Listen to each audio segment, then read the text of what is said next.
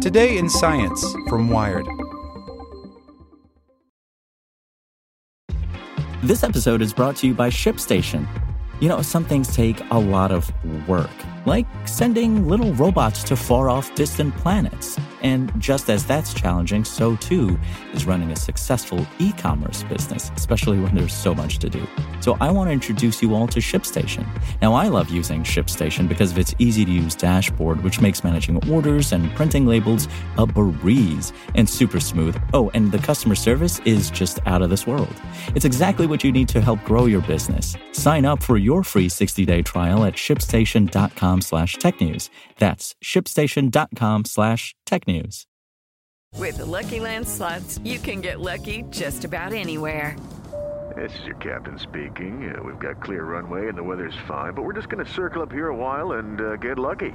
No, no, nothing like that. It's just these cash prizes add up quick. So I suggest you sit back, keep your tray table upright, and start getting lucky. Play for free at LuckyLandSlots.com. Are you feeling lucky? No purchase necessary. Void where prohibited by law. 18 plus terms and conditions apply. See website for details. Today in Science from Wired. How do you make a robot walk on Mars? It's a steep challenge. Meet Spacebok, a little four legged machine that's taking the first steps toward walking on the red planet's brutal terrain. By Matt Simon.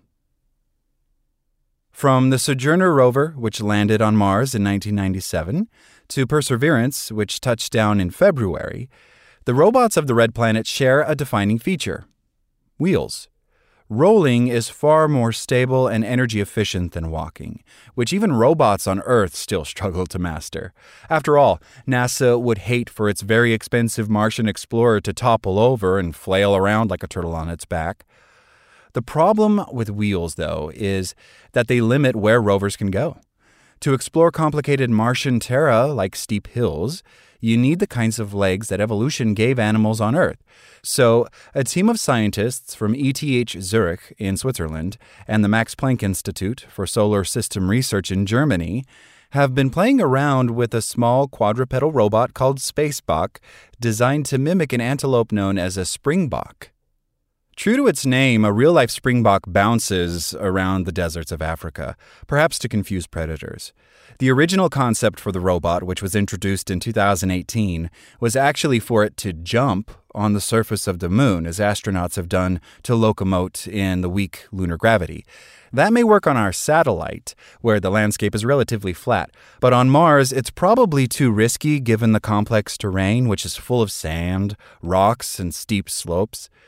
So now the researchers are modifying its limbs and gaits to see if it might be able to handle more brutal landscapes. In these new experiments, the team programmed Spacebok with more traditional, less springy gaits. Specifically, the researchers wanted to compare two kinds a static gait, in which at least three limbs are making contact with the ground at any given time, and a dynamic one, in which more than one limb can leave the ground at once. The former is more methodical, but the latter is more efficient because it allows the robot to move faster. The researchers also outfitted versions of Spacebok with two kinds of feet point and planar. The point feet have a small surface area, kind of like the hoof of an actual springbok. The planar feet, by contrast, are actually flat swiveling circles, which bend at an angle when the foot makes contact with the ground. Think of these more like snowshoes than hooves. Or really, they're like snowshoes with cleats, since they're studded with projections that help the foot grip the ground. Once the researchers had different configurations of gaits and feet they could use to customize the robot, they set it loose in a giant tilted sandbox loaded with material that approximates the soil found on Mars. That way, they could test whether any of those configurations allowed the robot to get up a 25 degree plane. By monitoring the robot's energy usage, they could quantify how efficient each of the configurations of gaits and feet were. In a new preprint describing the work, which has been accepted for publication in the journal Field Robotics, they showed that the machine can deftly and efficiently climb a simulated Martian hill without tumbling down it. We wanted to show that these dynamically working systems nowadays, they can actually walk on the Martian sand, says ETH Zurich roboticist Hendrik Kolvenbach, the study's lead author. This is a technology that has a lot of potential now for the future. Interestingly, the robot got up the hill just fine using both the flat feet and the pointed ones. The flat version allowed the robot to rest on top of the sand. The pointy version would instead sink, providing a sort of anchor. One of the surprise findings was that the point feet were not performing so bad on this particular slope because of that high sinkage, says Kolvenbach. Basically, they provided quite a stable stance. Well, at least that was true of this simulated Mars soil. On the actual red planet, there may be rocks hidden in the sand. The robot could take a tumble if it caught one of those. Buried rocks are particularly challenging obstacles because the robot wouldn't be able to detect them with its camera. It wouldn't know it had a problem until after it fell over. Researchers can equip Spacebok with a camera for autonomous navigation, but for these experiments, it was walking blind. In the case of rocky terrain covered with sand, a robot with point feet would be more likely to strike hidden stones. The flat foot, the team found, made the robot slower, but they think its shape makes it more likely to safely pass over buried impediments. But the flat feet also had some drawbacks. Because the sandbox was angled, material slippage was another big challenge. Think about what happens when you clamber up a dune and you get those little sand avalanches around your feet. It takes more energy to get up that slope if the sand is constantly moving underneath you. You're fighting both the incline and the debris. And for Spacebok, since the flat foot caused more of a surface disturbance, it increased slippage, while the point feet, which sank into the ground like stakes, minimized it. The flat foot was actually performing worse energetically because we had more slippage, says Kolvenbach. The ideal design is probably somewhere in between the two, more like the foot of a camel, not preposterously wide like a snowshoe, but not too skinny like an antelope's hoof. There's a sweet spot, Kolvenbach says.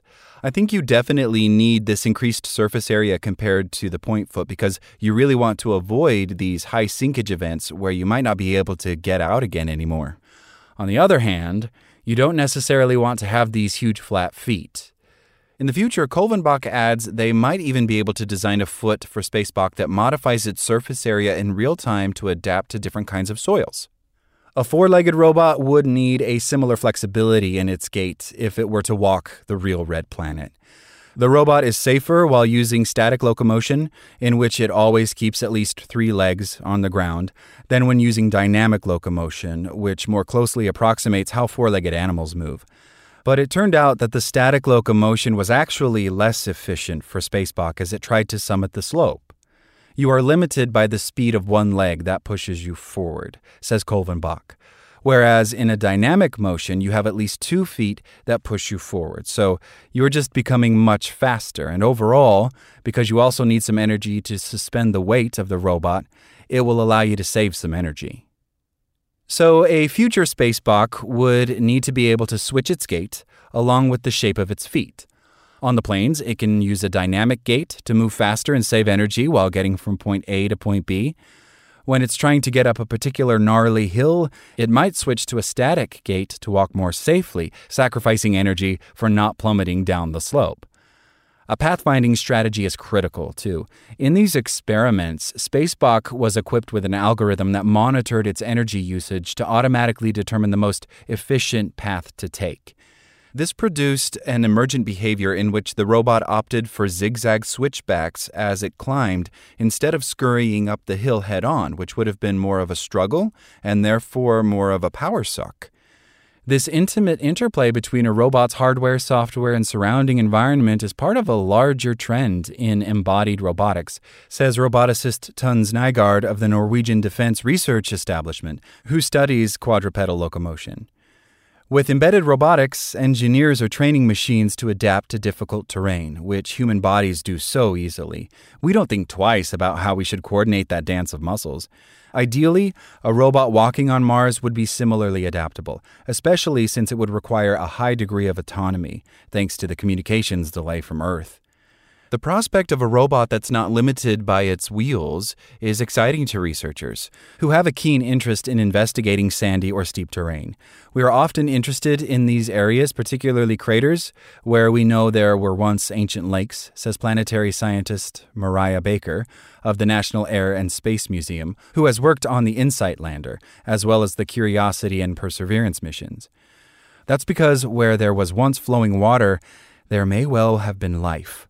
As we kind of establish new ways of traversing and exploring, possibly with these new kinds of robots, it might open up parts of the planet that we haven't been able to explore before, she says. A descendant of Spacebok, then, may one day go where no rover has gone before to search for Martian life, joining the new Mars helicopter in a diversifying army of science machines.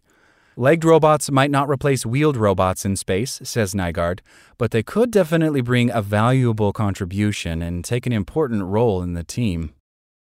Like what you learned? Subscribe everywhere you listen to podcasts and get more science news at wired.com/science. Judy was boring. Hello. Then Judy discovered ChumbaCasino.com. It's my little escape. Now Judy's the life of the party. Oh, baby, Mama's bringing home the bacon. Whoa, take it easy, Judy. The Chumba life is for everybody. So go to ChumbaCasino.com and play over 100 casino style games. Join today and play for free for your chance to redeem some serious prizes. chumba ChumbaCasino.com. Purchase necessary. Void where prohibited by law. 18 plus terms and conditions apply. See website for details.